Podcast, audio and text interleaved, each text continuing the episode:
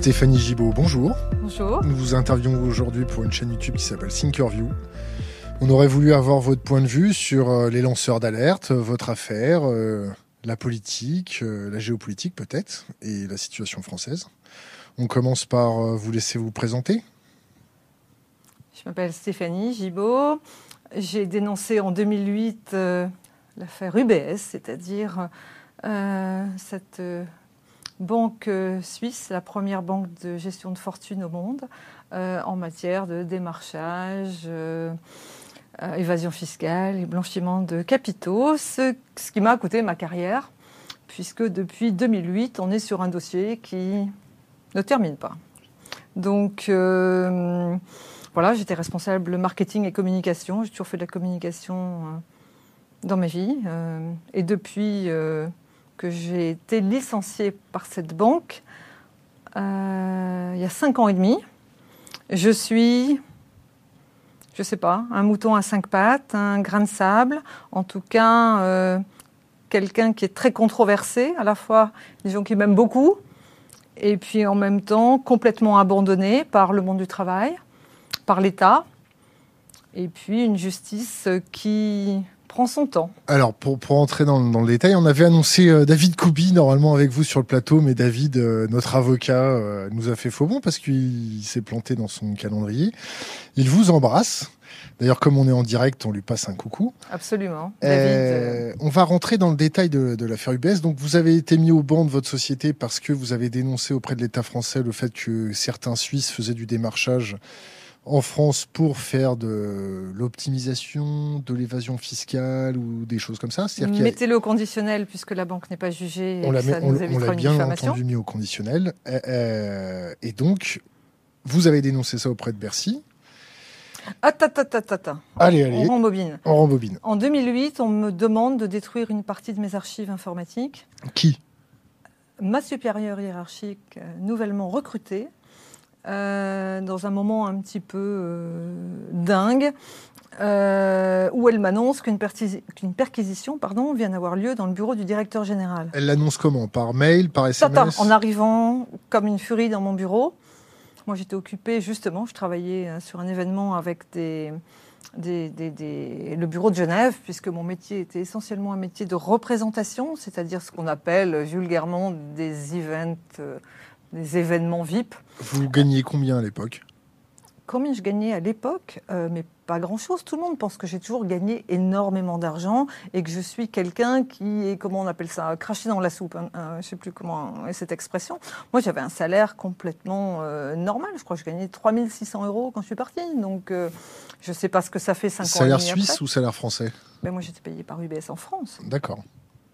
Oui, en, en euros à l'époque, hein, oui, bien sûr pas en France suisse. Non, non, non donc euh, euh, rien d'extraordinaire euh, avec à la fois l'ancienneté que j'avais et les métiers que j'avais fait avant, les responsabilités que j'avais, les déplacements continus, hein, puisque j'étais en charge d'une centaine d'événements par an. Donc vous imaginez, sur 300 jours, c'est en permanence. Quoi.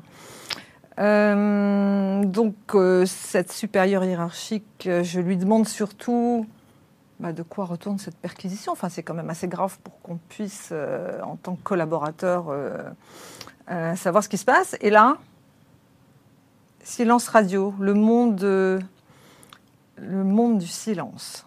Et ça, ça m'a quelque peu perturbée. Donc, comme j'étais occupée, j'ai continué à, me, préoccuper de, de, ce que j'étais en train de faire. Et deux jours après, et quelques jours après, et ça a duré comme ça pendant des jours, elle m'a demandé si j'avais détruit ces données informatiques. Alors moi, je n'y connais pas grand-chose en informatique, mais enfin, on me demande de détruire des données. Elle avait donné des conseils concernant un, mode opératoire pour la destruction, euh, juste supprimer dans la corbeille. Supprimer de l'arborescence tous les fichiers euh, liés aux événements que j'avais organisés depuis que j'étais dans la banque. Donc j'étais là depuis 8 ans. Ça représentait entre, je ne sais pas, moi, 700 et 1000 fichiers. Déjà, c'est beaucoup. Qui étaient stockés où et comment? Qui étaient stockés sur. Euh, moi, je ne connais pas grand-chose en informatique, je ne suis pas technique, mais euh, moi j'avais accès à un disque qui s'appelle marketing, donc c'était à l'intérieur de et c'était accessible par je ne sais pas entre 7 et 10 personnes. D'accord. Et certainement des gens de l'informatique. Forcément. Et certainement par des gens en Suisse. Forcément. Le tout, c'est de savoir où Mais c'est à vous qu'on a demandé tout ça. C'est à moi qu'on a demandé ça. Et moi, je suis quelqu'un de. Comment dire Je suis comme les gens très gentils. Les gens très gentils sont en même temps très affectifs. Et moi, en fait, je touche pas. Enfin, je sais pas. C'est comme euh, ce que je disais à, à vos collègues de la Relaver la peste l'autre jour. C'est comme si vous demandiez à un journaliste de détruire tous ses articles de presse depuis qu'il est journaliste. Ça n'a absolument aucun sens. Donc moi, j'ai surtout senti qu'on m'en voulait personnellement et qu'on voulait se débarrasser de moi. J'ai pas vu le problème en fait. J'ai dit le problème, c'est moi. Et effectivement, il y a des problèmes relationnels avec cette, femme qui venait d'arriver. Et en gros, on m'a mis un peu ça sur le dos, que euh, en fait j'avais voulu des promotions, que je les avais pas eues, que j'étais quelqu'un de jaloux. Moi, la jalousie, c'est pas un sentiment que je connais, et pas vraiment dans, pas vraiment dans le cadre professionnel non plus. Et, et voilà, ça s'est envenimé, puisque cette femme est venue aussi me demander de détruire mes archives papier. Et là, je me suis dit, au secours. Ça veut dire que j'ai plus d'outils de travail. J'ai plus d'outils informatiques, j'ai plus d'outils qui me permettent de continuer mon métier. Donc, au-delà de ma personne, c'est mon métier qui pose un problème. Et donc voilà, j'ai tiré un fil, j'ai essayé de comprendre euh, pourquoi j'étais un véritable problème dans, dans cette entreprise. Ça a été que dit à l'oral, tout ça? Ah, bien évidemment, j'ai pas du tout de mail ou de. Et c'est justement euh, ce que m'ont demandé les avocats, c'est ce que m'ont demandé un certain nombre d'amis en me disant euh, fais en sorte d'avoir des écrits de, de cette demande de destruction de fichiers. Bien évidemment, euh, j'ai jamais. Ré-. Résultat des courses, vous ne supprimez rien? Non, et je rencontre, euh, puisque mon- l'avantage est que j'avais été recrutée par UBS au moment où la banque a été euh, créée. Pas de cheveux sur le micro. hein. J'ouvre une parenthèse, désolé. Voilà, Pardon. parfait. Euh, j'ai été recrutée par la banque quand elle a ouvert en France. Euh, parce qu'en Suisse, la banque a 100 et des années. En France, la filiale est- a été créée juste avant, à l'aube de l'an 2000, en, en 1999. Euh, donc moi, j'avais été recrutée à l'époque où c'était une start-up de 40 personnes. Et, du coup, je connaissais tout le monde. J'ai vu tous les gens arriver, euh, les bureaux de province s'ouvrir, donc euh, tous- les recrutements euh, et tous les collaborateurs passer obligatoirement par, voilà, par mon bureau à un moment donné pour avoir des brochures, pour parler aux médias, pour les publicités, pour les événements, enfin voilà, tout ce qu'on voulait. Et donc, euh, j'avais un certain nombre de contacts dans cette banque qui étaient ce qu'on appelle des clients internes. Euh, et je me suis rapprochée de certains d'entre eux pour dire, mais je comprends pas. Je, je comprends pas ce qu'on veut. Et là, j'ai eu des réponses euh, qui m'ont qui m'ont tétanisée. Mais vraiment. C'est-à-dire que les banquiers qui avaient des problèmes avec leur propre hiérarchie, et comme il n'y a jamais de hasard, leur propre hiérarchie, c'était aussi le fameux directeur général dont le bureau était perquisitionné, euh, m'apprennent qu'on leur demande de travailler main dans la main avec les banquiers suisses. Ben oui, comme moi, je travaillais main dans la main avec les équipes marketing suisses. Jusque-là, je ne voyais pas le problème.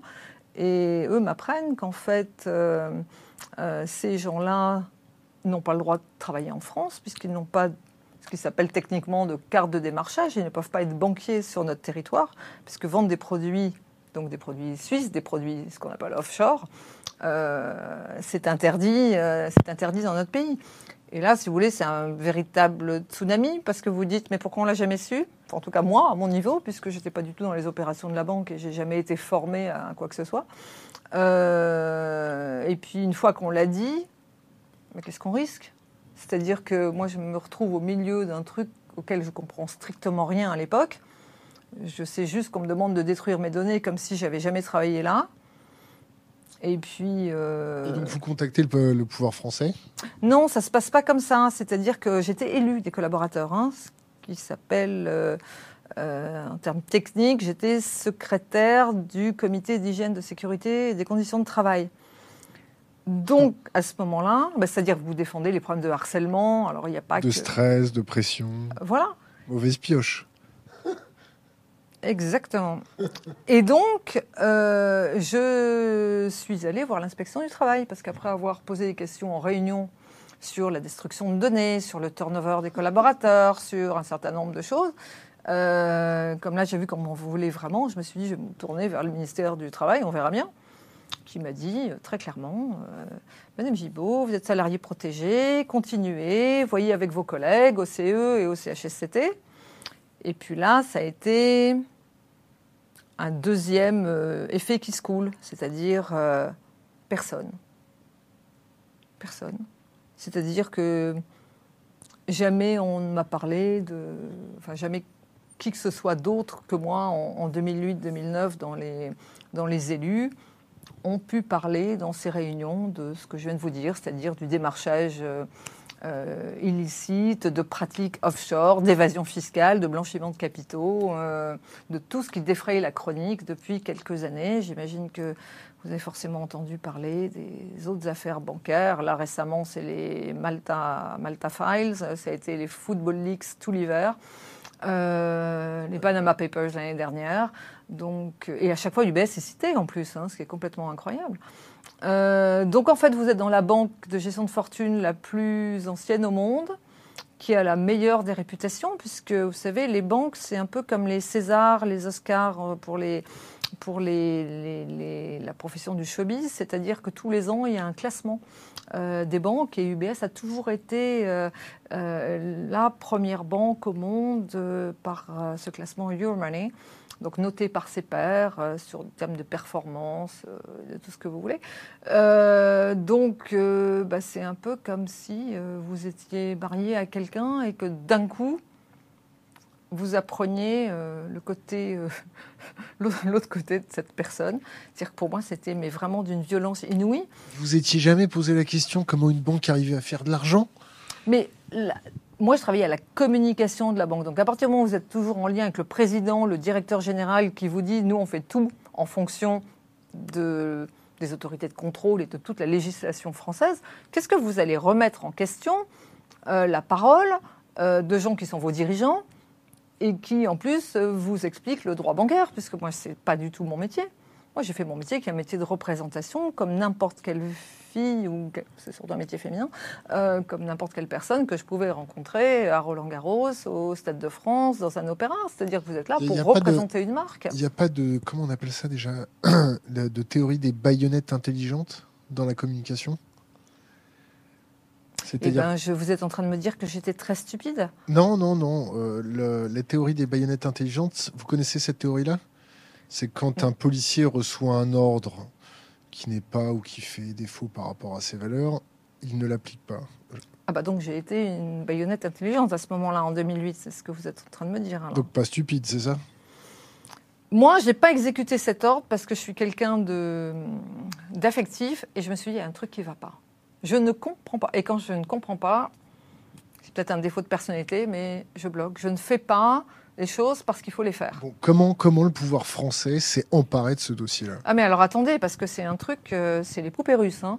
Euh, donc acte 1, je parle à toutes ces hiérarchies, parce que moi je me demande ce qui se passe quand même, en me disant mais où est ma responsabilité? Maintenant que je sais Deuxièmement, je suis élu, j'en parle en réunion, les choses s'enveniment, j'en parle à l'inspection du travail, qui me dit vous êtes là pour, on est là pour vous protéger, continuez. Puis quelques mois après, me dit portez plainte contre votre employeur. Donc je remplis une plainte que j'amène à un solide de la cité euh, épaisse comme ça en, 2009. Et puis moi, je me dis, mais la justice va faire son travail, je vais être interrogé immédiatement, et puis terminé. Moi, ma vie va reprendre. C'est la première fois que vous aviez affaire à la justice? Ah, de ma vie, oui. C'est ce que j'ai dit. choisi tout de suite. Euh, c'est ce que j'ai dit au procureur de Montgol... Éric de Montgolfier, qui a beaucoup ri, qui a dit effectivement pour un coup de... pour un coup d'essai, c'est un coup de, un coup de pas un coup de maître, mais en tout cas, c'est c'est pas la moindre des choses. C'est-à-dire que là, vous rentrez dans un monde en tant que citoyen, est-ce que le problème aujourd'hui, moi, UBS, a priori, je suis obligé de le mettre au conditionnel pour qu'on évite une fois de plus une diffamation, mais euh, à frauder. Donc, euh, le problème aujourd'hui. Au conditionnel. Aurait fraudé. C'est très bizarre de dire ça. Euh, parce que sinon, pourquoi on m'en veut autant? Bon, nous, nous, on veut savoir comment vous avez fait remporter 13 milliards à nos impôts. Ah, monsieur Sapin. Alors. Euh, c'est qui le remplace là euh, Monsieur Le Maître, le, Maître C'est le Maître, c'est ça Non Bruno Le Maître Bruno Le Maire Bruno. Mais je crois qu'il y a un remaniement. Incessamment sous peu. Voilà. Hier, je crois bien. Je ne sais pas si c'est acté ou pas. Donc Michel Sapin. Entre autres, mais avant Michel Sapin, il y a eu Monsieur Wörth. Eric. Voilà. Vous avez eu des contacts avec Macron un peu, non? Je lui ai écrit l'année dernière. Il a répondu? Euh, Au moment où, euh, à Bercy, en tant que ministre du Budget, il montait son mouvement En Marche, qui n'était pas un parti politique. Il était déjà, quand il était encore ministre, il montait son voilà. mouvement C'était, je crois, le 6 avril l'année dernière, ou le 6 mars l'année dernière. Et pour lui expliquer à la fois ma situation, mais aussi pour lui parler de cette loi de protection des lanceurs d'alerte. Et et des déclarations de M. Sapin qui disait qu'il était le ministre des Finances qui luttait contre la fraude, le ministre aussi qui voulait avoir cette loi qui porte son nom pour défendre les lanceurs d'alerte. Et moi qui suis à la fois lanceur d'alerte dans la finance, euh, M. Sapin disait pas pouvoir trouver d'issue à mon dossier. Donc euh, j'ai réécrit justement à M. Macron, président de la République, hier matin, pour lui dire, je ne sais pas si vous vous souvenez, je vous ai écrit il y a un peu plus d'un an, vous lanciez ce mouvement politique. Je vous félicite aujourd'hui de la brillante euh, carrière que vous avez. Euh, concrètement, concrètement, que se passe-t-il pour les lanceurs d'alerte en France aujourd'hui? Alors, euh, c'est abracadabrant. C'est-à-dire qu'en 2011, je suis toujours dans cette banque. Hein, si on fait un rétro-pédalage, 2008, je dénonce en interne. 2009, je porte plainte contre la banque. Il ne se passe rien pendant deux ans. Et puis en 2011, j'ai des gens assermentés qui viennent me voir et qui me disent euh, Madame Gibault, on va vous suivre pendant 15 jours avec des équipes, des caméras.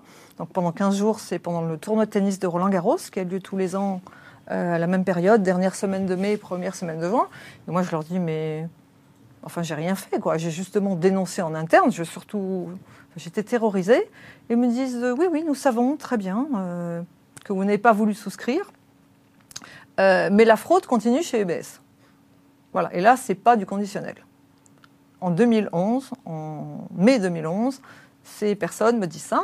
Suite à ça, je suis convoquée pour une première audition qui dure 10 heures de mémoire. Et puis, je suis régulièrement convoquée jusqu'à l'été 2012. Et à chaque fois, je suis convoquée à leur demande, bien évidemment, euh, dans leurs locaux, qui étaient à l'époque à Vincennes, euh, pour leur donner des informations sur un certain nombre de, de dossiers. Voilà, sur des procédures, sur des clients, et aussi pour leur donner des informations qui n'étaient pas forcément dans mon périmètre professionnel. Euh, parce que j'ai oublié de vous dire qu'en 2009, donc deux ans avant, UBS a fait un plan social de 100 personnes dans lequel j'étais censée euh, disparaître et que cette même inspection du travail qui m'a demandé de porter plainte contre la banque a validé euh, le licenciement, la demande de licenciement de 99 de mes collègues, à l'exception du mien. Donc on m'a laissé à l'intérieur d'une entreprise qui fraude, dont j'ai dénoncé les fraudes. En gros, on vous a laissé comme indique dans une boîte et, on vous a en, pas, en dépression. On vous a pas donné un radis euh, pour euh, encaisser ça en plus de votre salaire? Non, et aujourd'hui, euh, j'ai un avocat, alors qui n'est pas, David Koubi, mais un autre avocat qui est spécialisé en, en procédure administrative, qui a écrit plusieurs fois au nouveau directeur des douanes, qui est à Bercy depuis le mois de février, euh, donc ce monsieur, quand il est arrivé, on lui a dit quand même qu'il y avait un véritable problème dans mon, dans mon dossier, c'est-à-dire que l'État ne reconnaisse pas le travail que j'ai fait pour lui, et puis surtout, qui m'a mise en risque à ce point-là? Euh, J'aurais dû être protégée, et la réponse, c'est aussi courage Fillon, c'est-à-dire que non, non, on estime qu'il n'y a aucun souci dans votre dossier. Quand M. Macron a été élu il y a un mois, mon avocat a réécrit en disant écoutez, maintenant on va faire un communiqué de presse euh, euh veut vous attaquer au tribunal administratif. Madame Gibault, euh, vous auriez dû la rémunérer, vous auriez dû la dédommager du service qu'elle vous a rendu. Et on a une réponse assez, assez édifiante. Euh, ce monsieur a pris son téléphone, le directeur des douanes, pour dire écoutez, enlevez mon nom du communiqué de presse. Soit. Et puis, ce n'est pas les douanes qui sont en faute, c'est l'État français. Il n'y a pas une loi qui a été euh, passée récemment sur la rémunération et la protection des indiques? Oui, qui est passée là et c'est à laisser pour deux ans.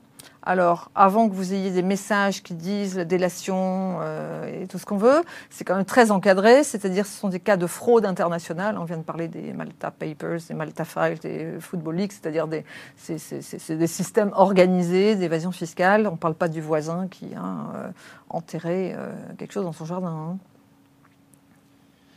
Et donc les 13 milliards, ils ont récupéré comment? Comment ils ont fait ce petit compte? Alors il y a plusieurs choses. Moi je ne sais pas si j'ai le droit de, de, de, de parler de. Ah, l'avocat n'est pas là, donc euh, méfiez-vous. Hein. Voilà, donc euh, il y, y, a eu des récupérations d'un certain nombre de données.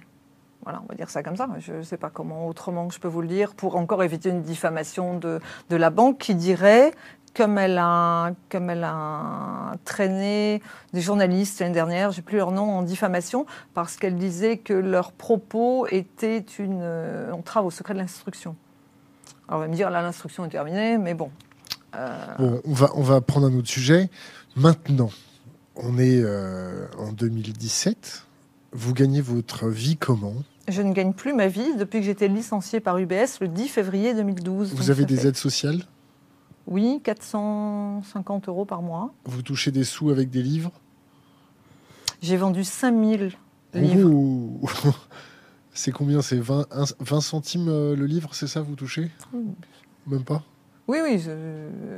C'est-à-dire que j'avais eu un avaloir en 2014 quand mon livre était sorti et que l'avaloir, il n'est toujours pas euh, complété. Donc, euh, donc non, c'était surtout un outil pour dire,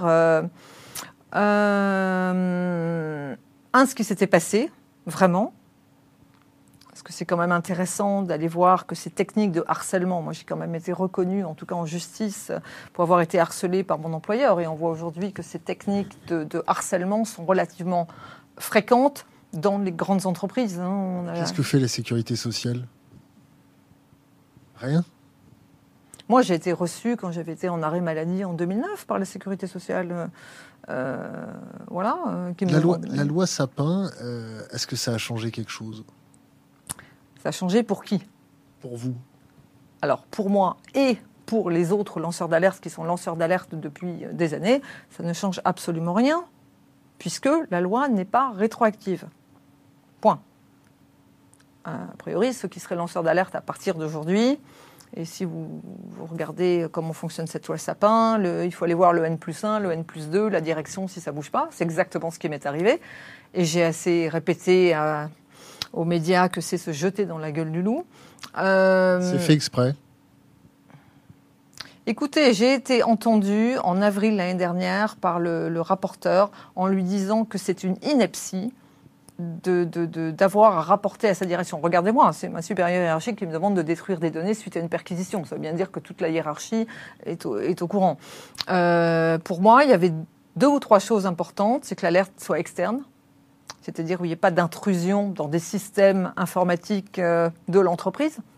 Vous imaginez quelqu'un, enfin je sais pas, vous, êtes forcément plus au fait que moi là-dessus, mais euh, une adresse IP qui envoie un truc en disant bon ça va pas bien euh, et ça forcément qui, est, derrière l'ordinateur. Donc un, il fallait une alerte externe et mon avis, alors tout le monde ne le partage pas, mais c'est la responsabilité des élus qui sont élus un peu comme nos sénateurs et nos députés, pour nous représenter, alors représenter les collaborateurs des entreprises, et c'est eux qui, quelque part, euh, doivent aller au, aller au, frontal avec les directoires, les directions, les directions des entreprises, demander des audits externes, etc., pour savoir si effectivement on a affaire à des affabulateurs ou si ces pratiques, dysfonctionnements existent vraiment. Vous n'avez pas fait ça pour le fric? Ah ben, Je suis au minima sociaux depuis le 1er juillet 2014, ça fait trois ans. Vous, vous conseilleriez un, futur lanceur d'alerte de le devenir ou pas? En France? En, l'occurrence en France? Allez. C'est très complexe. C'est-à-dire que tout ça, c'est un problème de conscience. Moi, j'ai répété très souvent euh, que se taire, c'est encourager le crime. Moi, tant que je ne savais pas, qu'est-ce que vous voulez que j'aille dénoncer quelque chose que j'ignore? À partir du moment où j'apprends que je travaille dans une entreprise qui, un, m'a mis en risque, qui s'est complètement foutu de moi. Au conditionnel. Au conditionnel. Euh, qui semblerait truander notre fisc.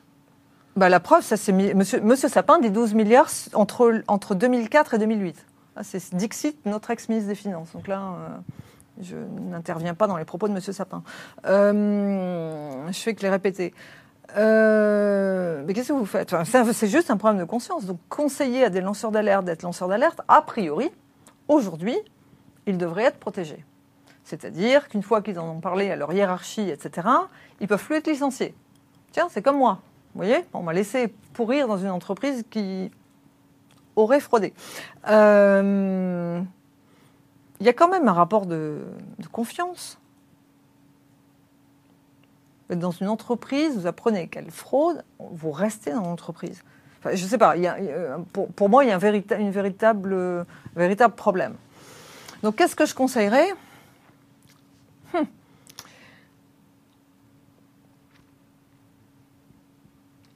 Il existe des choses aujourd'hui qui n'existaient pas quand nous, en 2008, on est tombé dans cette marmite euh, lanceur d'alerte euh, sans savoir que c'était un mot qui existait, sans savoir que nous n'aurions pas été protégés par l'État que nous avons aidé.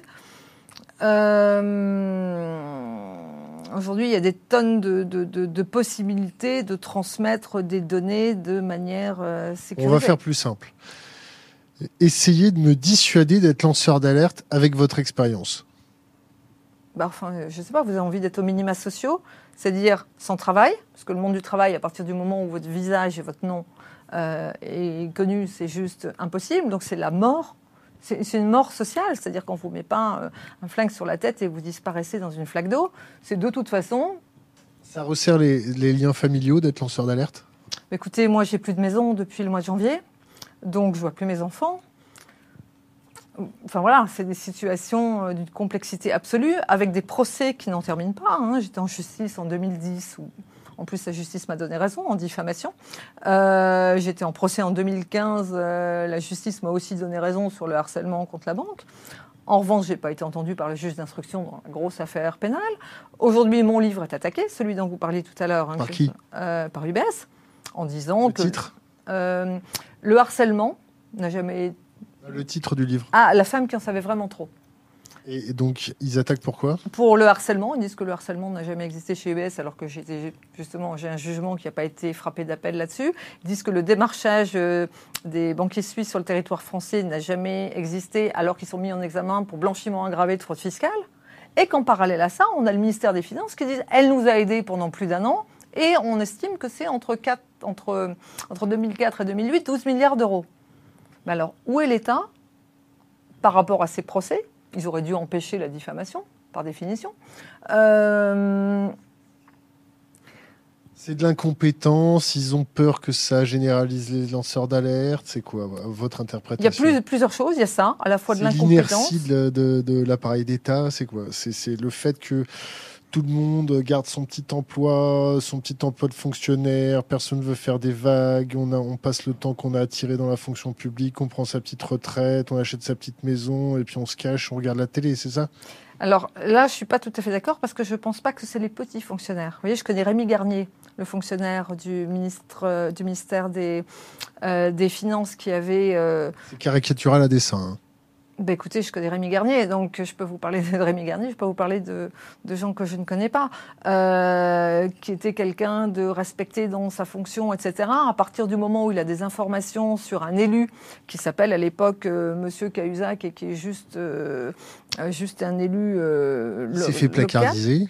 Voilà, placardisé. Mais attendez, il a eu des plaintes au tribunal administratif en, quantité. euh, Alors peut-être pas autant que Denis Robert, mais en tout cas, euh, euh, ça a été très violent.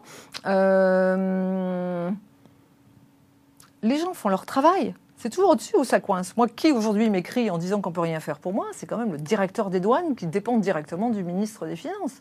Qui disait sur un plateau télé face à moi et face à Élise Lucet que vous avez reçu ici, qui peut rien faire pour moi, c'est Michel Sapin, ministre des Finances. Alors donc d'un côté, vous avez un ministre du budget qui lutte contre la fraude fiscale et qui fraude le fisc grâce à UBS. Parce que, vous voyez, c'est quand même la même affaire, ou en tout cas les deux pendants d'une même affaire. Euh, vous avez M. Wörth, euh, qui était impliqué dans l'affaire Bettencourt et qui s'en est sorti avec un non-lieu. Bon, M. Wörth, on l'a jamais entendu dans le dossier la défense des lanceurs d'alerte du dossier UBS. Monsieur Moscovici a nommé à la commission des sanctions de, l'AMF, donc l'autorité des marchés financiers, la déontologue d'UBS, alors qu'UBS était déjà mise en examen. Et puis après, on a monsieur, monsieur Sapin qui nous dit être incompétent sur mon dossier. Donc, euh, ils se renvoient tous la balle façon administration. Euh, les Astérix et Obélix, euh, voilà. c'est ça. Maintenant, maintenant qu'on a fait le tour de cette inertie, les Français, quand ils vous croisent, est-ce qu'ils vous reconnaissent? Est-ce que quand vous êtes euh, dans un cercle qui n'a pas l'habitude de traiter ce, genre d'affaires, est-ce que les gens commencent à s'en emparer Ils s'en foutent euh, Qu'est-ce que vous en pensez? Alors, je suis très surprise justement de votre médiatisation, ça a changé quelque chose?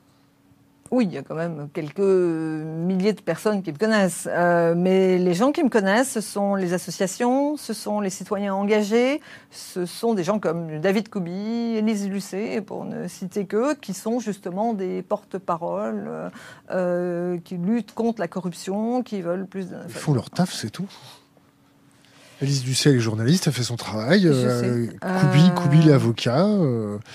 Chacun, chacun joue son rôle. Alors, est-ce que vous pensez que les avocats et les journalistes font plus correctement leur boulot? Alors, écoutez, je suis en train d'écrire un livre là qui va, enfin, il est écrit, qui va sortir euh, à la rentrée, euh, où je parle justement de la responsabilité de tous ceux qui auraient dû être là à nos côtés pour nous défendre. Parce qu'aujourd'hui, on est justement connu ou reconnu, je n'aime pas trop reconnu, mais en tout cas, euh, ceux qui s'intéressent à l'éthique, la transparence, l'intégrité, ne peuvent que connaître le travail des lanceurs d'alerte en France et à l'international. Et en même temps, euh, et je le vois tous les jours, le mot lanceur d'alerte, ça commence à parler à ceux qui sont en terminale ou qui sont étudiants. C'est-à-dire que grâce à un certain prof éveillé, euh, c'est des sujets de, TPE, notamment en terminale, donc là j'interviens, euh, ou les écoles de communication, les écoles de journalisme, où lanceur d'alerte, ça y est, c'est rentré dans leur culture. Mais sinon, les autres, euh, croiser les gens dans la rue, euh, je sais pas, moi, quand je discute avec les gens, un, ils n'en ont jamais entendu parler. Alors si je dis Cahuzac, ça, ça parle. Euh, lanceur d'alerte, non.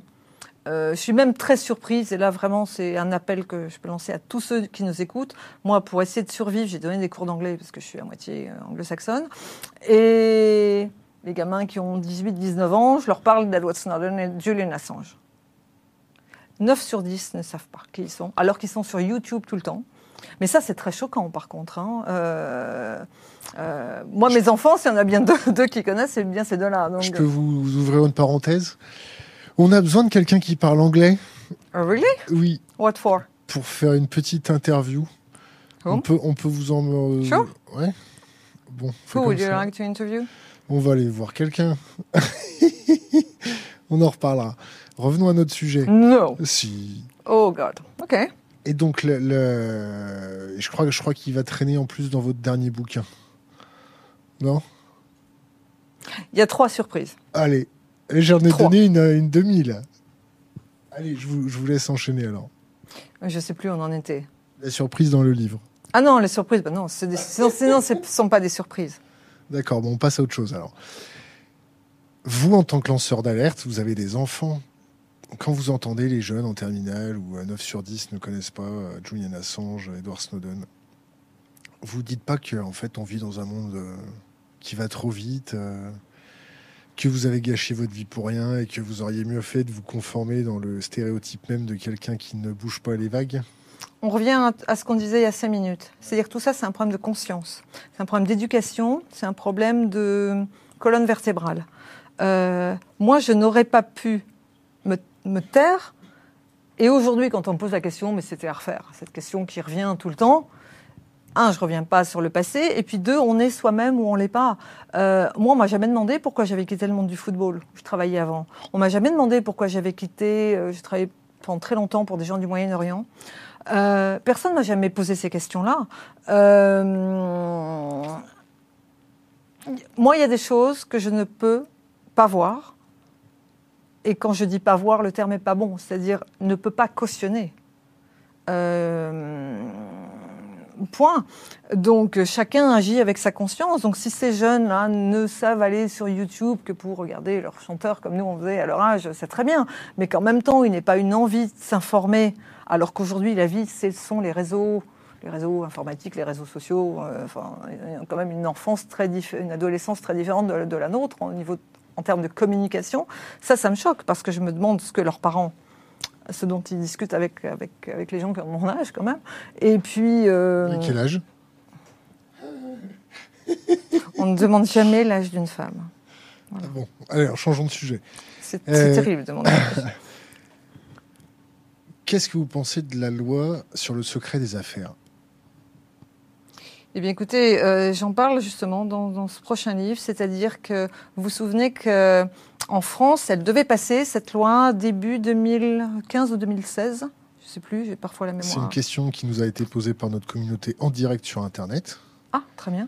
Euh, donc cette loi devait passer. C'est pas Monsieur Macron qui devait faire passer cette loi, secret des affaires en France? Et il y a eu un tollé à la fois des journalistes, des syndicats, d'associations et de lanceurs d'alerte dont je fais partie. Grâce à ce tollé, cette loi est passée à la trappe, mais elle est passée à Bruxelles. Et donc, euh, c'est pareil, c'est encore un effet qui se coule, euh, puisque la grande majorité de nos députés européens ont voté cette loi, qui veut dire qu'on protège les multinationales, le secret secret de.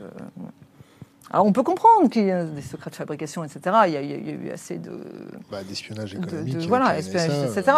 Mais enfin, euh, le fait de faire passer cette loi avant de protéger les citoyens, aujourd'hui c'est ça le problème. C'est-à-dire qu'on voit bien que les informations sont bien plus protégées euh, que les citoyens. Le secret bancaire est fait pour ça. Euh, il n'y a pas que le secret bancaire, le secret bancaire, le secret des affaires, tous ces secrets sont là pour protéger l'information. Voilà. Vous avez, vous avez parlé de, de, députation d'Europe. On a, on a hésité à vous recevoir parce que vous êtes engagé en politique auprès de Nicolas Dupont-Aignan et que euh, on reçoit. Je suis un soutien de Nicolas parce que c'est un. Alors attendez, parce que ça, si on commence comme ça, ça va pas, vous n'allez pas comprendre. Euh, depuis dix ans, dix ans. Donc moi, je viens de faire deux quinquennats. Hein. Quinquennat M. Sarkozy, qui dit euh, les paradis fiscaux, c'est fini. Quinquennat M. Hollande qui dit notre adversaire, c'est la finance. Si David Kobi était à côté de moi, je pense que. ou, euh, Denis Robert dirait euh, François, Hollande, François Hollande, je reprends ses mots, n'en a rien à foutre des paradis fiscaux, il avait toute la latitude pour pouvoir opérer, il l'a jamais fait. Absolument. voilà, avec Jersey, les Bermudes, le Panama, qui ont été retirés ces dernières années justement des paradis fiscaux. Et on de la liste grise La liste noire des paradis fiscaux. Et donc Nicolas Dupont-Aignan. Et donc Nicolas Dupont-Aignan, c'est le seul patron de parti, parti a quand même un paquet en France, seul patron de parti, qui euh, m'est appelé en me disant mais qu'est-ce que c'est que cette affaire? Euh, Comment, allez-vous? Comment est-ce qu'on peut faire pour vous aider? Euh, Il travaillait en 2013 en tant que député avec le sénateur, avec le député communiste Alain Bocquet. sur le carrousel TVA, donc 20 milliards qui manquent au pays tous les ans. Et euh, voilà, il a fait plusieurs choses. Nicolas, déjà, il a euh, essayé d'interpeller François Hollande par un certain nombre de courriers euh, sur ma situation. On a écrit des tribunes à la fois pour lutter contre la fraude fiscale et pour protéger les lanceurs d'alerte autrement que par cette loi Sapin. et puis en 2015, il m'a dit, mais écoutez, ce serait bien que vous soyez tête de liste à Paris pour les régionales. Je dis, comment ça Tête de liste, mais un, je veux surtout, surtout pas prendre la place de qui que ce soit. Et puis deux, j'ai jamais fait de politique de ma vie. Et il m'a dit, euh, vous faites une erreur grave. Ce que vous faites, c'est de la politique. Vous voulez mettre de l'éthique et de l'intégrité en finance. C'est la même chose que de le faire euh, en politique. Le... Alors là, je vais avoir un, point noir, mais euh, le budget de l'île de France est X milliards. Est-ce que c'est 6 milliards, 14 milliards Je ne sais plus. Ça doit être beaucoup plus, oui. Je ne sais plus, c'est... Déjà, la communauté d'agglomération d'ici le Val-de-Seine, ça se chiffre euh, pas loin du milliard. Oui, ben, alors, c'est 6 milliards, je crois, hein, non Je sais plus. Euh, donc, ce serait bien qu'on aille voir où, vont, où va cet argent. Et ça, c'est absolument, je suis complètement d'accord. Donc en fait, voilà, on a surtout travaillé comme ça. Moi, je ne suis pas encarté debout la France.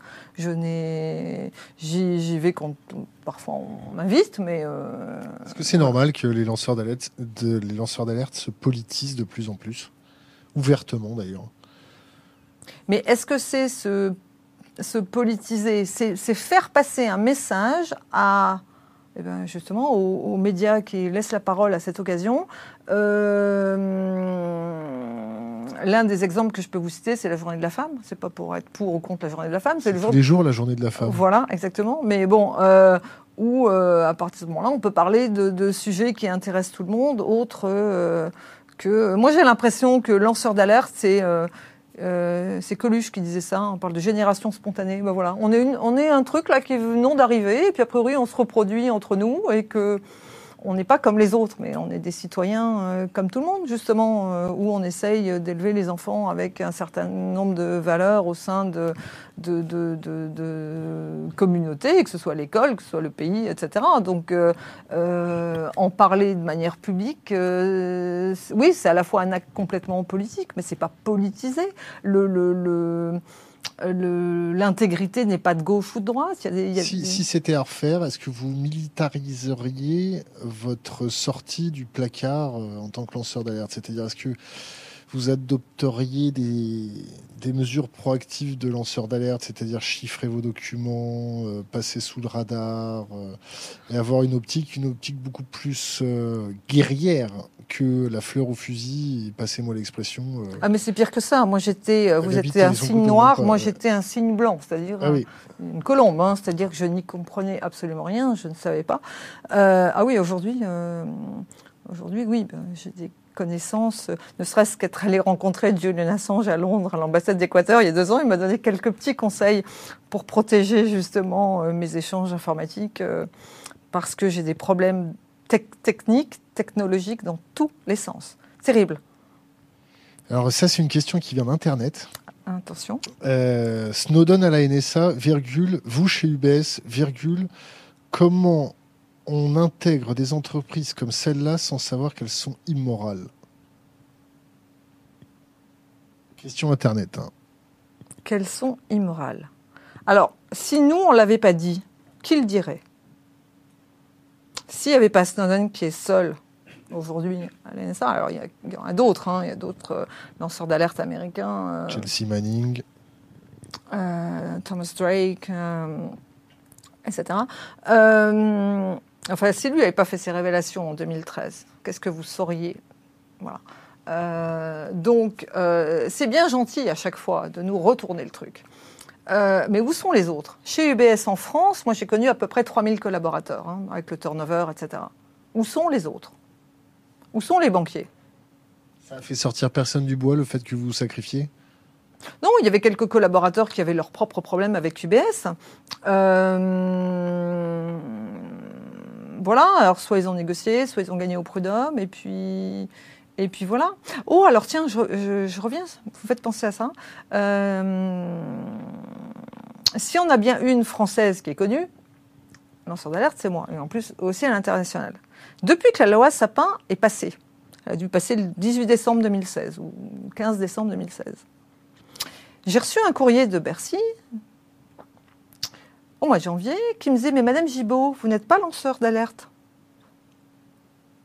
vous êtes juste un témoin dans le dossier UBS. Donc c'est intéressant, vous voyez la sémantique et les, comment disent les intellectuels, des éléments de, langage. Oui, ou la prise de contrôle de la dialectique aussi, ça marche pas mal. Vous voyez? Donc, c'est de la côté... langue pour éviter de qualifier ce que vous êtes, pour éviter de vous reconnaître Mais alors attendez, parce que ça répond peut-être à la question de cette personne. C'est-à-dire que d'un côté, donc, une loi de lanceur d'alerte pour nous protéger, parce qu'il faut absolument que ces moutons à cinq pattes, euh, cette génération spontanée le soit. Euh, qui s'engouffre immédiatement dans cet espace que donne Bercy? UBS, qui dit, dans les médias, elle a usurpé son titre de lanceuse d'alerte.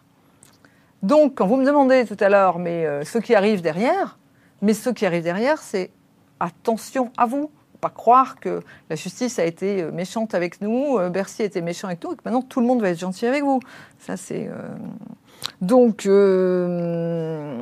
Qu'avant de sortir, endurcissez-vous Oui, et puis connaissez un peu justement un certain nombre de... Venez nous voir aussi, on vous donnera un certain nombre de, de conseils qu'on ne peut pas donner face Ouais, à venez une caméra. voir sans téléphone portable, sans rien. hein. Ouais. Voilà. Euh, L'avenir maintenant, on fait quoi quand on s'appelle Stéphane Gibault euh, On pense à la reconversion, euh, acheter un, un petit terrain dans le Larzac, élever des chèvres euh, et, et contempler euh, tel un cadavre passé sur un, un fleuve. Alors je vais vous dire un truc terrible parce que j'ai des enfants, donc je suis une maman, j'ai des enfants. J'étais à Moscou cet hiver. J'ai la chance, malgré ma situation, de voyager beaucoup. Vous êtes invité à gauche à droite? À, à- à gauche, à droite. Euh, Il y a qu'aux États-Unis où je mets plus les pieds. Moi qui allais beaucoup aux États-Unis, là je fais un petit peu attention. Pourquoi hein? Parce que je pense que mon, mon soutien à Assange et à Snowden pourrait être complexe quand même. Vous avez peur d'une fouille au corps à la douane? Oui, ou qui me renvoie dans le premier avion, je sais pas. euh, je sais pas. Ah, Avant l'avion, il y a la fouille. Je sais pas. On en parlait tout à l'heure avec votre invité précédent, justement. Euh, voilà, pour savoir. Euh, et, et en fait, qu'est-ce qu'on est quand on est à l'étranger Nous, Français, on représente un pays qui est, sur sa carte de visite, le pays des droits de l'homme. Le pays de la terre d'accueil, le pays de l'intégration, le pays des philosophes, de la culture, des artistes, de la liberté d'expression. Pas oublier, il y avait 4 millions de personnes après Charlie Hebdo dans les rues de Paris et l'Hexagone euh, il y a un an et demi. Euh, deux ans et demi. Euh, de- Il faut, 2000 faut que vous vous preniez une balle pour que les gens sortent dans la rue ou s'emparent de ce sujet-là. Pourquoi vous n'avez pas fait une grève de la faim? Pourquoi vous n'êtes pas radicalisé euh, plus que ça? Je suis quand même radicalisée, puisque là, contre les, les hommes politiques notamment, euh, je suis loin d'être euh, loin d'être sympa avec eux. hein. Si moi je dis pas ce que je vous ai dit, euh, enfin, je sais pas qui, qui d'autre le dit, mais euh, euh, François Hollande et Nicolas Sarkozy sont deux, deux exemples. mais je vous ai cité euh, Monsieur Wörth, Monsieur Cahuzac, Monsieur Moscovici, Monsieur Sapin, Monsieur Macron. Enfin, euh, c'est-à-dire des hommes qui sont au pouvoir et qui ont et qui ont beaucoup de pouvoir justement. Donc, Vous pensez qu'ils ont beaucoup de pouvoir? Écoutez, on a appris avec nos histoires justement que euh, ils étaient élus par des citoyens, euh, mais qu'en fait ils, ils sont là pour défendre les intérêts des multinationales. Est-ce que vous connaissez la notion d'état profond De quoi voulez-vous me faire parler L'état profond, c'est c'est un, un élément de langage pour décrire ceux qui tirent vraiment les ficelles. Mais c'est ce dont, c'est ce que j'ai découvert moi depuis. depuis En fait, 10 ans. vous êtes sorti complètement, mais Ah euh, oui, par un pimpin, quoi. C'est pour ça que Heureusement que, qu'est-ce vous que- étiez, alors sans tomber dans le stéréotype machiste ou quoi que ce soit, heureusement que vous étiez pas blonde, parce que là, c'était euh, tout de suite euh, le stéréotype de la femme avec son cœur, ses valeurs, qui pense naturellement à aller prévenir son État qu'il y a un problème, et que derrière, elle s'imaginait pas que l'État pouvait être faillible sur sa démocratie, sa justice, son appareil d'État. Alors, est-ce que vous tiendriez les mêmes propos à Irène Frachon, Ah. à Antoine Deltour, à, à tous ceux dont Pareil. on entend parler C'est- euh, c'est- Vous c'est- voyez bien qu'on est très nombreux à penser que l'État français. Alors, je vous parlais justement quand, quand, quand, quand- quand je suis à l'étranger, ce que les gens euh, me renvoient de la France. Euh, Vous pensiez à l'époque encore que l'État était votre ami? Si je vous réponds oui, vous allez hurler de rire, mais euh, riez. Je ne ris pas. Est-ce que vous pensez que les lanceurs d'alerte ont besoin de se rapprocher des hackers radicalisés pour vous endurcir? Des hackers et radicalisés, oui, des, des deux, des, surtout, surtout. ouais. Ouais, ouais. Il y a que. hum, C'est une vous- guerre d'information aujourd'hui. Ce que je vous dis, elles sont bien plus protégées que, que, que les citoyens. Donc, euh, voilà. Est-ce que, est-ce que vous avez besoin d'aide? Moi, à titre personnel, Oui. Écoutez, euh, il y a plusieurs choses. Le monde du travail, moi, m'a tourné le dos. Moi, j'ai plus de revenus. Donc, il y a quelque chose pour m'aider qui serait un acte militant et un acte résistant, c'est d'acheter mon livre qui sort à la rentrée, parce que je parle de beaucoup de gens, vraiment, beaucoup, beaucoup, beaucoup, qui sont dans des souffrances extrêmes parce qu'ils se retrouvent eux aussi confrontés à la justice, au monde du travail, aux médias, aux hommes politiques et leurs vies ont été emportées. Moi, vous voyez, je tiens debout quand même encore. hein. Je suis sortie Mais du BS, question pas très bien. se pose. Comment vous faites encore pour tenir debout? Parce que vos perspectives sont fermées. C'est pas facile. Parfois, je j'ai pas le moral du tout. J'ai des, des, baisses de morale. Euh, et en fait, je me rends compte aujourd'hui, vous comprendrez entre les lignes, c'est qu'en fait, je ne suis pas seule. Voilà.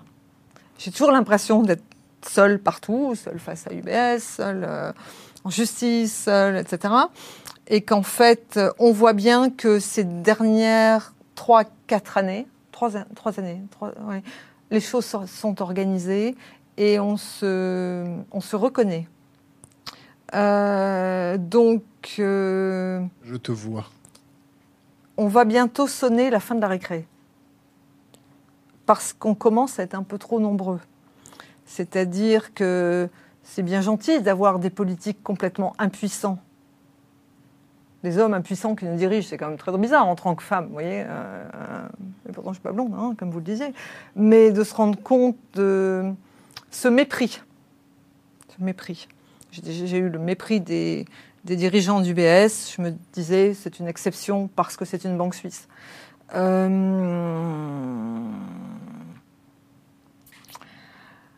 c'est véritablement un tsunami parce qu'en fait, on se retrouve complètement démunis et la véritable guerre, la véritable arme est financière. Quand vous êtes une mère de famille et que vous élevez vos enfants en plus seuls, euh, le seul revenu, c'était, euh, c'est d'ailleurs ce que j'avais dit à l'inspection du travail. Euh, qu'est-ce que je vais faire ensuite de mon existence? Moi, mon, salaire, c'est mon seul revenu. Et puis en fait, j'ai peut-être eu aussi beaucoup de chance dans ce parcours c'est-à-dire qu'aujourd'hui, mine de rien, je suis quand même reconnue par rapport à ce que j'ai fait. Donc, euh, le, livre euh, là, qui va sortir et qui parle des autres, parce que j'estimais que c'était très important de mettre de la lumière sur ceux qui n'en ont pas. Moi, vous voyez, je suis la lanceuse d'alerte la plus médiatisée et finalement, personne ne me connaît. Je prends le métro comme vous, je prends le bus euh, comme tout le monde et on me dit pas euh, bravo, c'est super, machin, UBS. Les gens sont déconnectés de ça. On a envie de vous le dire. Oh, c'est gentil. C'est vrai? Ah, oui, oui, ça me touche beaucoup parce que euh, toute cette génération et tous ceux qui, travaillent dans ces associations militantes, qui ont tous des super idées, pour eux, je suis un peu la. On n'est pas association, on n'est pas militant et vous n'êtes pas grand-mère. Pas encore. On, voit simplement quelqu'un qui se bat pour l'intérêt général, simplement qui, parce qu'il a reçu trop de cours d'éducation civique euh, quand il était petit ou quand elle était petite. Oui, et puis j'avais des grands-parents engagés, des parents engagés. vous, avez un esprit euh, français un esprit. Euh, Exactement. et c'est ça, qui est reconnu à l'étranger. C'est pour ça qu'à l'étranger, ils sont tous très surpris de ma situation. À Moscou, où j'étais cet hiver, c'est la première fois que j'allais en Russie. Moi, j'ai plutôt l'habitude d'aller aux États-Unis. Euh, j'étais très surprise de l'accueil qui m'a été réservé, puisque tout le monde, toute la communauté euh, franco, francophone, euh, pense qu'une situation comme la mienne est impossible dans notre pays. Et en Russie, c'est possible pour eux ou pas? Vous allez poser la question à d'autres qui vivent en Russie. Je ne réponds pas là où je ne suis pas compétente. Hein. On posera la question à l'ambassadeur de Russie en direct alors. Exactement. Donc en tout cas, aujourd'hui, il faut trouver des solutions.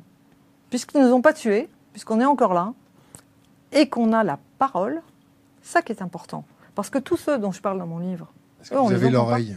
Vous avez la parole, mais est-ce que vous avez l'oreille pour déclencher une masse inertielle suffisamment importante pour prendre le pouvoir politique à la gorge pour faire appliquer notre constitution et pourquoi moi Et pourquoi moi toute seule hein Attention, il y a, j'ai toujours dit depuis trois ans, pour qu'on puisse avancer, il faut qu'il y ait une solidarité entre les lanceurs d'alerte.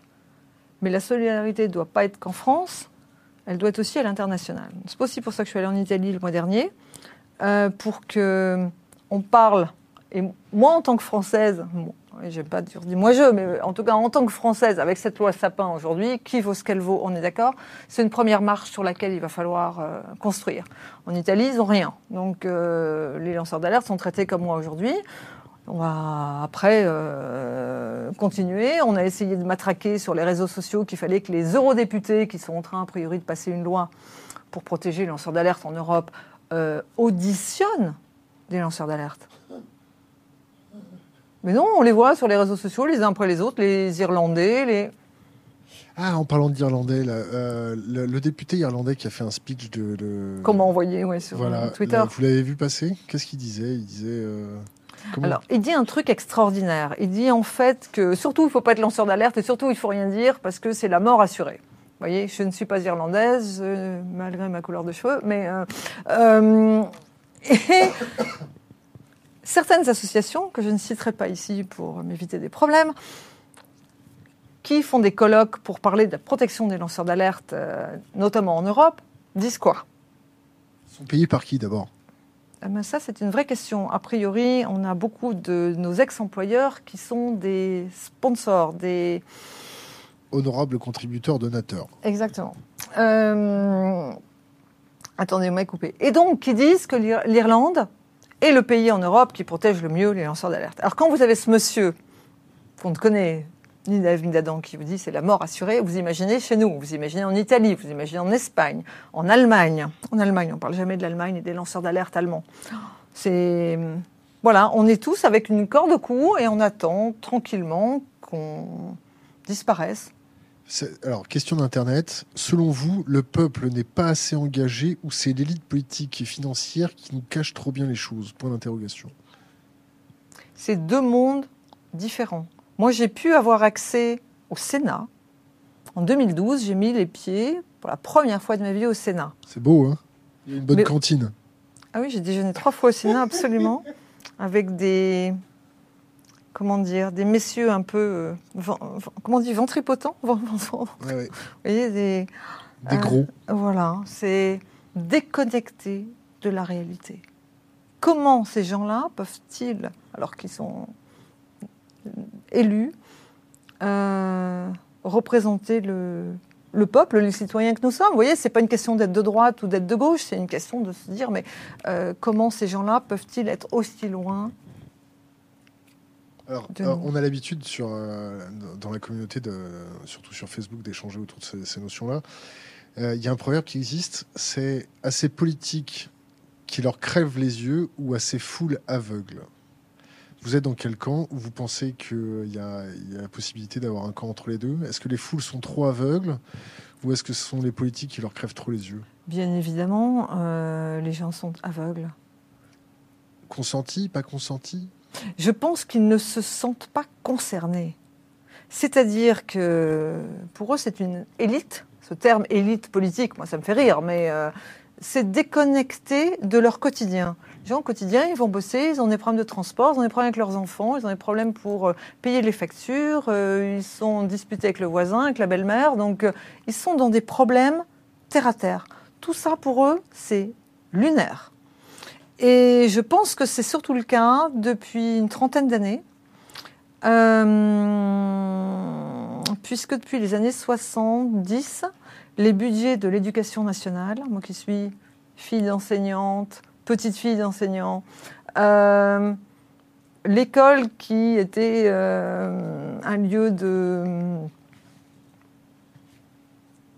de, réflexion par rapport à cette citoyenneté, par rapport au civisme, par rapport aux élus. Aujourd'hui, c'est c'est très loin de, tout le monde, vraiment très loin de tout le monde. Euh, et on le voit avec l'abstention.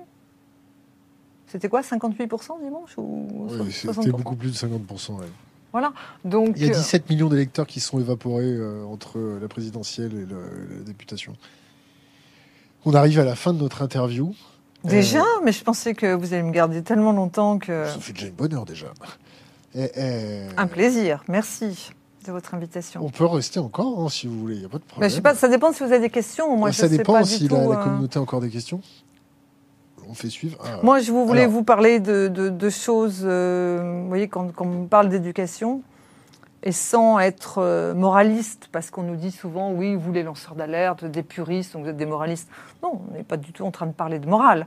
On parle d'éthique, d'intégrité, de plus de transparence. Et je ne sais pas si vous avez vu euh, le documentaire qu'a fait Flore Vasseur, qui s'appelle Meeting Snowden. Moi, j'ai eu l'avantage d'être invité à l'avant-première, donc euh, j'ai pu assister au débat avec Larry Lessig. Hein, qui est professeur de droit à Harvard. Et hum, quand on parle de démocratie... Birgitta Jansdottir Voilà, comme je ne sais pas prononcer son nom, je préfère que ce soit vous. Birgitta, Birgitta. du Parti Pirate. Voilà. Euh, on se rend bien compte qu'en fait, ce qui se passe ici, dans le pays des droits de l'homme sur la scène internationale, ça se passe partout dans le monde. C'est un système qui craque de la partout. crise, la récession, c'est la faute des pauvres, c'est la faute de la classe moyenne. Euh, Il y a une dette qu'il faut rembourser, que personne n'a voulu rembourser. Euh, quand on voit ce qui se passe en Grèce, on se dit que peut-être demain, euh, nous serons le peuple grec, mais les Italiens se disent la même chose. hein. donc, et ça répond aussi à, la question précédente, c'est-à-dire que les, les- citoyens se sont complètement déconnectés, non représentés. C'est une catatonie émotionnelle ou c'est une démission? Mais je pense que rien n'est blanc ou noir. C'est-à-dire, vous voyez bien, c'est un. C'est ni blanc, c'est noir. Est-ce que, est que les, gens, pour parler trivialement, ils en ont plein le cul? Ou, euh, ils, sont, stressés de, de la crise qui arrive, de la paupérisation de la classe moyenne, de la, la grécisation de la France? Euh, Est-ce que, est que ça les met pas dans une capacité euh, de ne plus ressentir ce qui se passe et de ne plus identifier les priorités? Une fois de plus, je pense qu'il n'y a pas qu'une seule chose. Je pense qu'il y a beaucoup de gens qui ne s'y intéressent, ne s'intéressent pas de manière égoïste. C'est tant que j'ai mon salaire, tout va bien. Je paye mes vacances, ma voiture, ma maison. voilà. Donc, pour une grosse majorité de la population, et c'est ce que je voulais vous dire sur la OLSX, c'est-à-dire la conclusion du débat qu'on a eu après Meeting Snowden, c'était quoi? C'est de dire que finalement, si des histoires comme les miennes, vous êtes 19 millions de foyers fiscaux, vous êtes 36 millions de contribuables. Je ramène 12 milliards à l'État, ça devrait vous parler, parce que ça fait 600 euros par contribuable. Vous pouvez tous aller voir Michel Sapin ou son remplaçant et dire, grâce à Stéphanie Gibault, vous pouvez nous rendre 600 euros. Ça n'intéresse personne. Nous sommes inaudibles, c'est ce que j'ai dit à David euh, l'autre jour. Donc il va falloir passer à d'autres types de- d'actions, mais des actions non violentes. Parce que, aller taguer une agence de la Société Générale ou aller taguer la, taguer la porte du BS, un, ça peut se retourner contre nous, et puis deux, euh, Ça ne fait pas avancer le débat. Euh, Et prendre en otage un leader, ça fait avancer les choses ou pas? Mais prendre quelqu'un en otage, c'est un acte violent, non Qui doit être, à mon avis. Est-ce euh, que, est que pour vous, l'État est toujours détenteur de la violence légitime? Bah, les tenteurs d'une violence, attendez, vous prenez ma vie, qui n'est plus une vie. Euh, c'est ce que vous me disiez tout à l'heure, moi je ne devrais plus être là aujourd'hui, avec ce qu'on m'a fait et ce qu'on continue de me faire, parce que parce qu'on ne voit pas la fin. Le procès UBS aura-t-il lieu? Qui sait? Aura-t-il une petite négociation? Qui sait? À combien, à combien euh, vous arrêterez euh, de faire du bruit? Est-ce que vous êtes achetable? Mais bien sûr que non. Un million Mais c'est c'est pas un montant. Deux millions Mais non, mais c'est pas. Je, je- je parle- je ne parle pas comme ça. Moi, je sais le préjudice que j'ai. Je savais le salaire que j'avais. Je multiplie par 5 ans et demi. Et je sais que j'ai été obligé de vendre mon appartement. Je, je sais que je vois plus mes enfants. Si vous voulez, vous mettez Si on pas vous un avait prix là-dessus. proposé à l'époque du pognon pour vous faire taire, Mais ça, c'est ce que j'ai vu en assistant chez l'ex-DRH, euh, enfin mon ex-DRH, toutes ces négociations. La, la finance est l'entreprise qui négocie le plus avec ses collaborateurs. pour éviter les vagues? On achète le silence. Je cite dans mon... Ah, C'est des accords entre salariés, on n'achète rien, on ne sait pas. clause de confidentialité, enfin vous le savez aussi bien que moi. euh, moi, je ne suis pas quelqu'un qui me tait. Je n'ai jamais été, été comme ça. Euh, non, aujourd'hui, euh, me taire pour pourquoi Pour dire que ce que j'ai vu, je ne l'ai pas vu. Et ce- Si je vous avais proposé du pognon à l'époque pour vous taire, à je vous dis, je ne suis pas comme ça. Je, je ne suis, ça fait pas partie de. Je n'ai pas été élevée comme ça. J'ai pas du tout ce, ce, ce regard. En revanche, et là, c'est pas UBS dont je parle, c'est Monsieur Sapin, mais tous nos représentants euh, m'auraient dit il y a trois ans, écoutez. euh, voilà, pour vous remercier, on vous offre un poste euh, dans une administration. parce qu'en plus, je suis quelqu'un de compétent. Je ne suis pas que lanceur d'alerte. Moi, je suis toujours identifiée par rapport à ça. Suis lanceur d'alerte. Mais non, je suis, j'étais responsable marketing et communication d'une banque, d'un club de foot, d'une administration. Enfin, j'ai fait quand même des tonnes de choses avant dans, ma vie.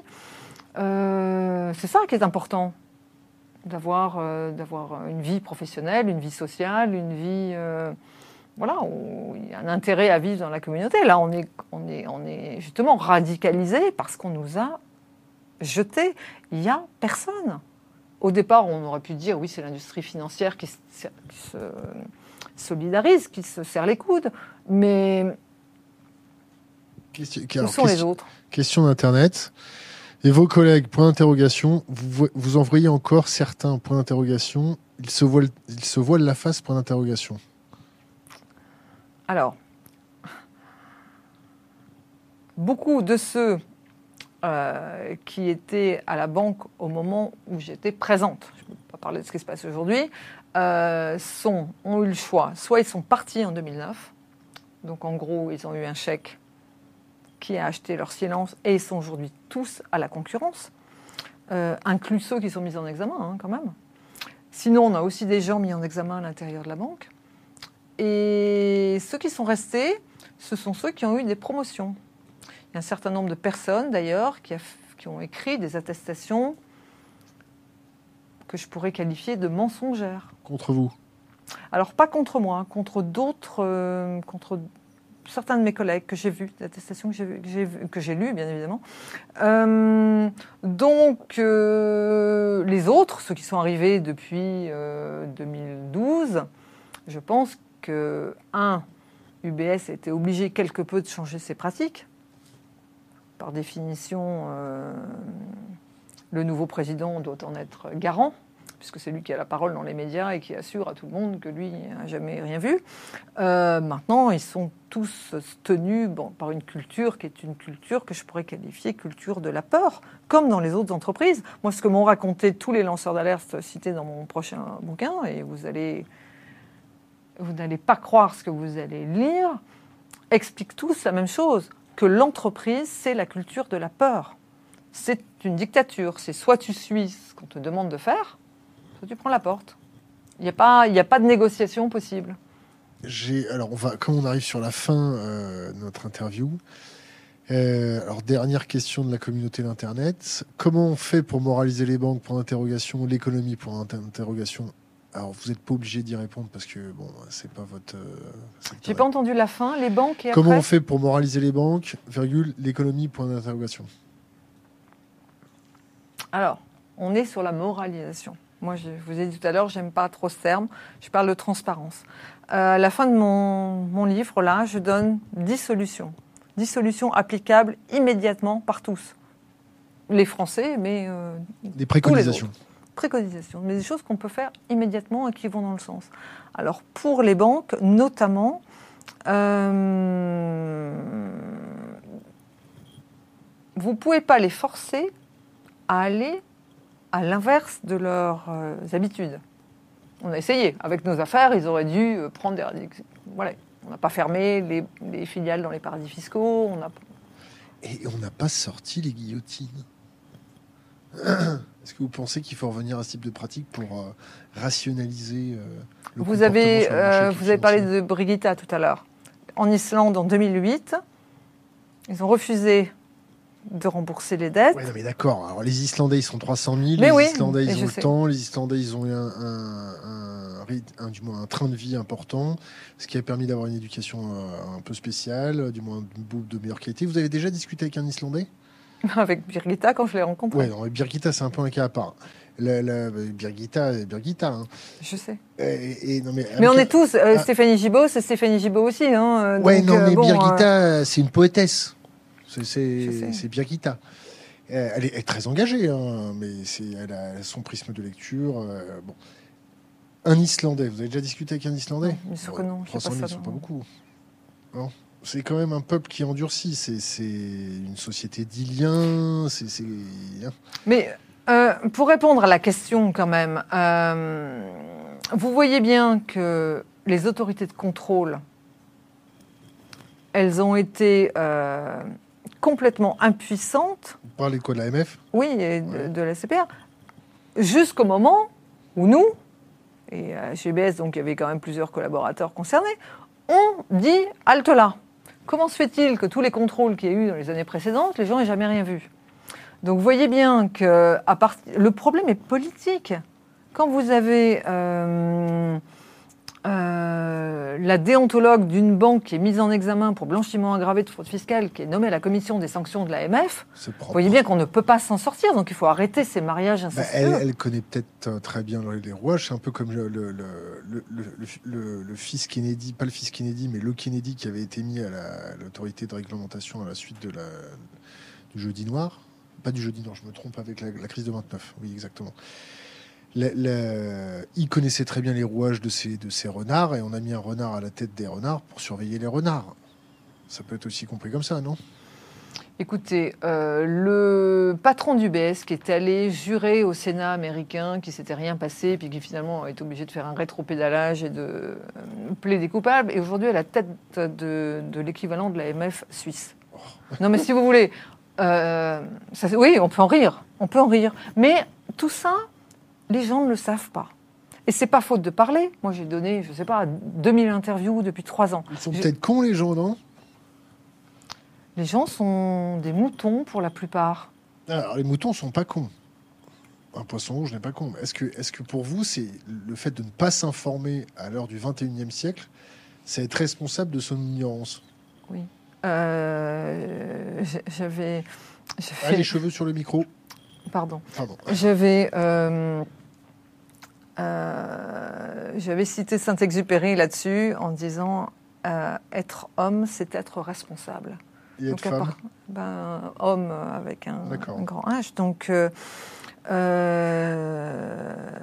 les, gens n'aiment pas ce terme responsabilité. Ils veulent déléguer leur responsabilité à un homme politique, à un patron d'entreprise, à un voisin dans le quartier qui va s'occuper. Ils ne veulent pas être concernés c'est là où euh, il y a une. Euh, pour ça que je pense que ça va prendre encore un peu de temps. Nous, on est dans nos combats depuis dix ans, donc on a éveillé certaines consciences et ceux qui euh, pensent comme nous, et notamment la génération des, des, 20 ans là, qui ouvre les yeux, rejoignent notre combat. Mais ça va encore être long parce que beaucoup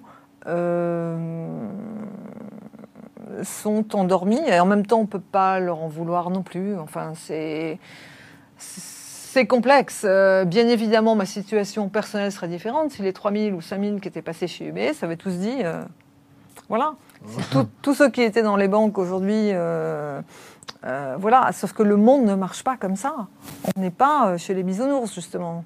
Pas du tout. On va vous poser la dernière question qu'on pose à tous nos invités. Laissez un, un conseil pour les jeunes générations. Et dans 15 minutes, le prochain direct avec Guillaume Ancel. Ah, c'est 15. Hein, T'as dit quoi? 40 minutes Ah non, je crois qu'il arrive à 18h, les enfants. Bon, passons. C'est les aléas du direct. Euh, un conseil pour les jeunes générations Moi, j'ai élevé mes enfants en leur disant ce qui est important, c'est votre différence. Ne soyez jamais comme les autres. Pensez ce que vous avez à. Voilà, euh, exprimez-vous. C'est pas bien ou c'est pas mal, mais c'est vous. Euh, quand vous dessinez, quand vous peignez, quand vous écrivez, quand vous parlez, quand voilà. Euh, donc le conseil aux générations, c'est justement ça. Euh, soyez vous-même et n'ayez pas cet esprit, comment dire, de la pensée unique. Il n'y a pas une vérité, il n'y a pas, il a pas qu'une seule façon de d'interpréter les choses. Tout est multiple, à multifacette, et surtout dans un monde euh, globalisé. Donc, euh, euh, soyez résistants. Stéphanie Gibault, merci. Merci de votre invitation. C'est toujours un plaisir, et on voudrait encore vous redire merci. Voilà, ça vient, je me permets de parler au nom de toute l'équipe. Merci pour ces 13 milliards. Merci pour ces 600 euros. Écrivez chacun, voilà, euh, conseil aux générations, bah dites tous à vos parents d'écrire au remplaçant de Michel Sapin de vous faire un chèque de 600 euros. On vous doit tous 600, enfin l'État vous doit 600 euros. Merci beaucoup. Coupé.